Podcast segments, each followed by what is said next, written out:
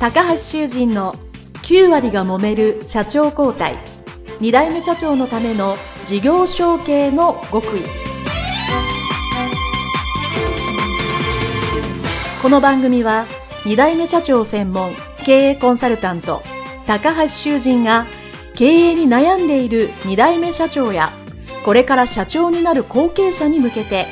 経営力を伸ばし会社を引っ張れるリーダーシップを身につけるための番組です。これまで数百社をコンサルティングした実績から2代目社長ならではの悩みを知りその解決のための独自理論によって2代目社長もまた従業員も幸せに仕事ができることを目指した内容です。皆さんこんにちは。事業承継コンサルタントの高橋修人です。本日は、丸正隆さんのインタビュー、それの解説編でございます。えー、丸さんのですね、えー、もう波乱万丈の後継者時代から後継者経営者としてですね、過ごした期間の、えー、様々な問題を乗り越えてこられたというお話ですね。前編後編にわたってお話しされているおりますので、まだお聞きでない方はですね、ぜひ聞いていただければと思いますし、この解説をね、聞いていただいてからもう一度聞いていただくと、新たな気づきや発見があろうかと思います。えー、その丸さんのですね、えー、お聞きいただくポイント、えー、前編後編合わせてですね、私3つ、ここで、えお話をしていと思います。えその3つはですね、1つ目ですね、は、後継者時代でマリさんご自身がおっしゃっていましたけど、まだお父様がね、社長されてる頃は、自分は本当現場だけ、まえー、建設業でいらっしゃいましたので、現場の管理者、現場を回すことだけが自分の仕事、そればっかりをやっていたと。いうことがですね、その当時は良かったんですけども、後になって振り返ると、社長として経験しなければならない経験、もしくは能力、技能を、えー、現場だけにしかなかったというのがですね、一つ、えー、ポイントから、ポイントですね。で、二つ目はですね、いざ社長になってみて、これさっきの、現場しか知らないということにつながりますけど、いざ社長になって金融機関に行くと、お前には貸さないと。言われたんですね。これ衝撃的な、ね、あの、お話でしたけど、それお前には貸さないってですね、そういうお金の話というのが二つ目ですよね。そして三つ目は、いろんな苦難を乗り越えて、いざ自分が経営者としてですね、えー、右肩上がりの成長になった時に、業績はいいんだけど、会社の中が全然良くない。丸さんのお言葉を借りれば、文化を作れてなかった。というですね、この三つが、ポイントです。えー、もう少し詳しくお話していきますと、一つ目の後継者時代に現場しか知らなかったというのはですね、これは本当に、えー、創業者、もしくは経営、中小企業の社長ってワンマンですから、ワンマン社長のね、元によくありがち、起こってしまうようなことだとは思うんですけども、どうしても経営者がですね、自分の思うように入れたいようにすると、当然、こうしろと、ああしろと、もうワンマンで上から命令がどんどん来るわけですよね。当然、中小企業ですから、話し合うよりもトップダウンで決めた方がいいことっていうのはもちろんたくさんあります。そうすることによってリスクも取れるし、スピードも上がる。それはそれでいいことだと思うんですけども、それを後継者にまでやりすぎてしまうとですね、後継者も要は言われるがままに動いてしまうっていうことになってしまいます。そうすると、経営者として必要な考えること、未来を計画したり、新しい価値を作ったり、今起こっている現状の課題、もしくは問題意識を持って活動するということがですね、どうしても意識として薄れてきてしまいます。社長、まあ、お父様の言われたことをまずこなしてから、その次だろうと。いうことになって、どうしても現場、現場、現場。それ目の前のことだけになってしまいます。後継者、もしくは後継者として現場を経験して現場を分かっているということはとても大切なことです。現場を知らないより知ってることの方がいいに決まっています。ただし、現場しか知らないというものがいざ社長になったらどうでしょうか社長としては、社長としてやるべく役割と責任がありますよね。長期的に考えたり、人を育成したり、当然、財務、お金、その使い方や資金繰り、能力っていうのも当然磨けていなければなりません。それを知らずに現場だけと。それがあまりにも長い期間だ。というのはですね、やはり後継者、後継者を育成するという意味では、いい状態ではないですよね。これは二つ目のポイントも、につながっていきますが、そうすることによっていざ社長になった時に、できないことが多すぎてですね、本当に大変な思いをするというのが丸さんのお話でした。そして二つ目のポイントで、お前には貸さないと金融機関に言われたその財務ですよね。お金に関するもの。これがですね、やっぱり、やっぱり一つ目のポイントと一緒で、そう財務やお金の知識をしてなかった。どうやったらお金が借りれるかっていうのが全く分かっていなかったというのはね、おっしゃっておられた通り、いきなりポンと言って金融機関に行って貸してくださいって言って貸してくれるわけないですから、当然事業計画をきっちり作り、実績を作って、当然金融機関さんとの信頼を、もちろん担当者との信頼を作った上で、さあ、事業の融資と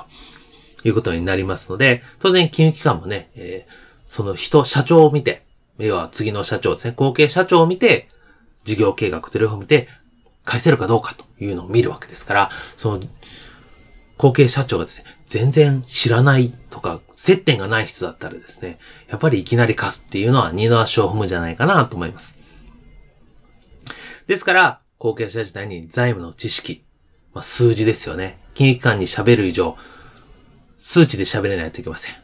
様々な業界にとって必要な数値、割合っていうのがあると思うので、やっぱりそれを喋れるというのが、金融機関から見て、経営者にとって必要な能力なので、それを伸ばしていなかったというのがですね、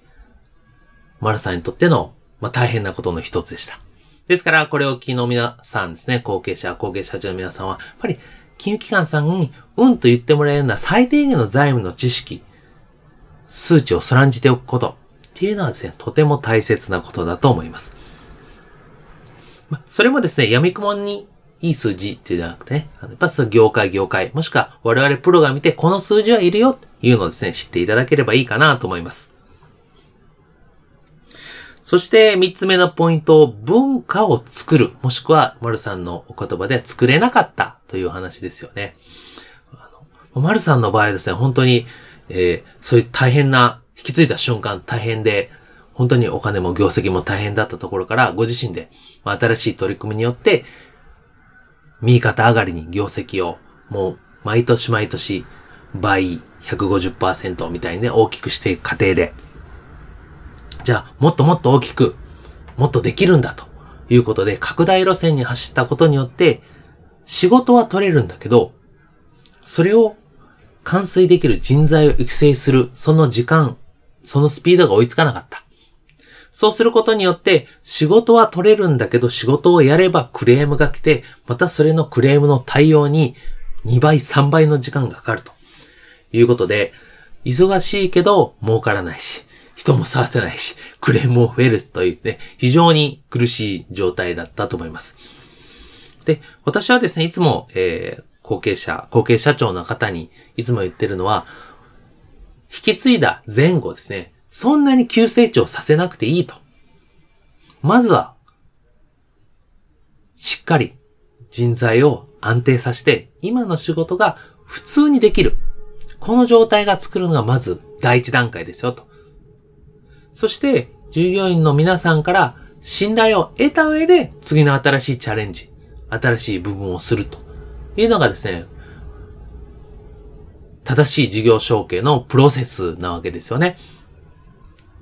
で後継者、もしくは後継社長はついつい自分が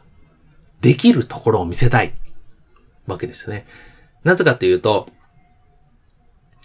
現経営者、もしくは先代経営者に比べて、当然実績も経験も遠く及びません。当たり前ですね。何十年もやられてる社長と1年目の新社長。当然比べても全く客観的に見てね。実績、経験は足らないのは一目瞭然です。まなので、後継者はですね、なんとか数値もしくは結果を出して、従業員に認めさせようというかね、自分の力を示したいと思う。こ気持ちもよくわかるんですけども、それは1年目、もしくは事業承継変わった瞬間じゃなくてもいいんですよね。それはもう少し後に取っておいていいので、まずは足元を固める。足元を固めることが重要です。えー、丸さんのお言葉ですね。一番最後にありました。やっぱり石垣のようにしっかり人材もしくは足場を組まないと、その次はうまくいかないよね。そうしないと崩れ落ちてしまいますよ。っていうのはまさにそのことだと思うんですね。そしてその文化を作るのに何をすればいいかっていうの、これもよく私、えー、聞かれることなので、いくつかお話をしておきますと、まずやっぱり自分がですね、こういう人間でこういう方向にしようというのをですね、やっぱりお話し、伝えることですね。経営者として。経営者で一番重要なことはですね、方向を示すこととも言われてますので、今後の会社はこういう方針でこう行きますと。もちろんその方針が今までとは全然違うのではなく、当然今の延長線上にある。ただし、まっすぐ延長線じゃなくて少し、まあ電車のね、こう、切り替えというか方向が少し変わるように徐々に徐々に変わっていくんだけど、でもいい方向に向かっていくよっていうことを示さなければ、社員さん、従業員さん動いてもらえないわけですよね。経営者で大切なことはやっぱり従業員さん、社員さんに動いてもらって、自分が動くよりも人を動かすことの方が大切なので、そこに意識を向けるためには、まずは足元を固めて信頼関係をしっかり築くというのが事業承継の最初にすることであるということは私何度も申し上げている通りでございます。そのあたりのことですね、えー、ぜひ、丸さんのインタビュー前編後編、もう一度お聞きいただいて、こう話してる、そのね、バックボーンとか、こう、話す間の行間とかね、その辺を感じていただければ良いかなと思います。はい、それではですね、えー、今回これにて終了したいと思います。どうもありがとうございました。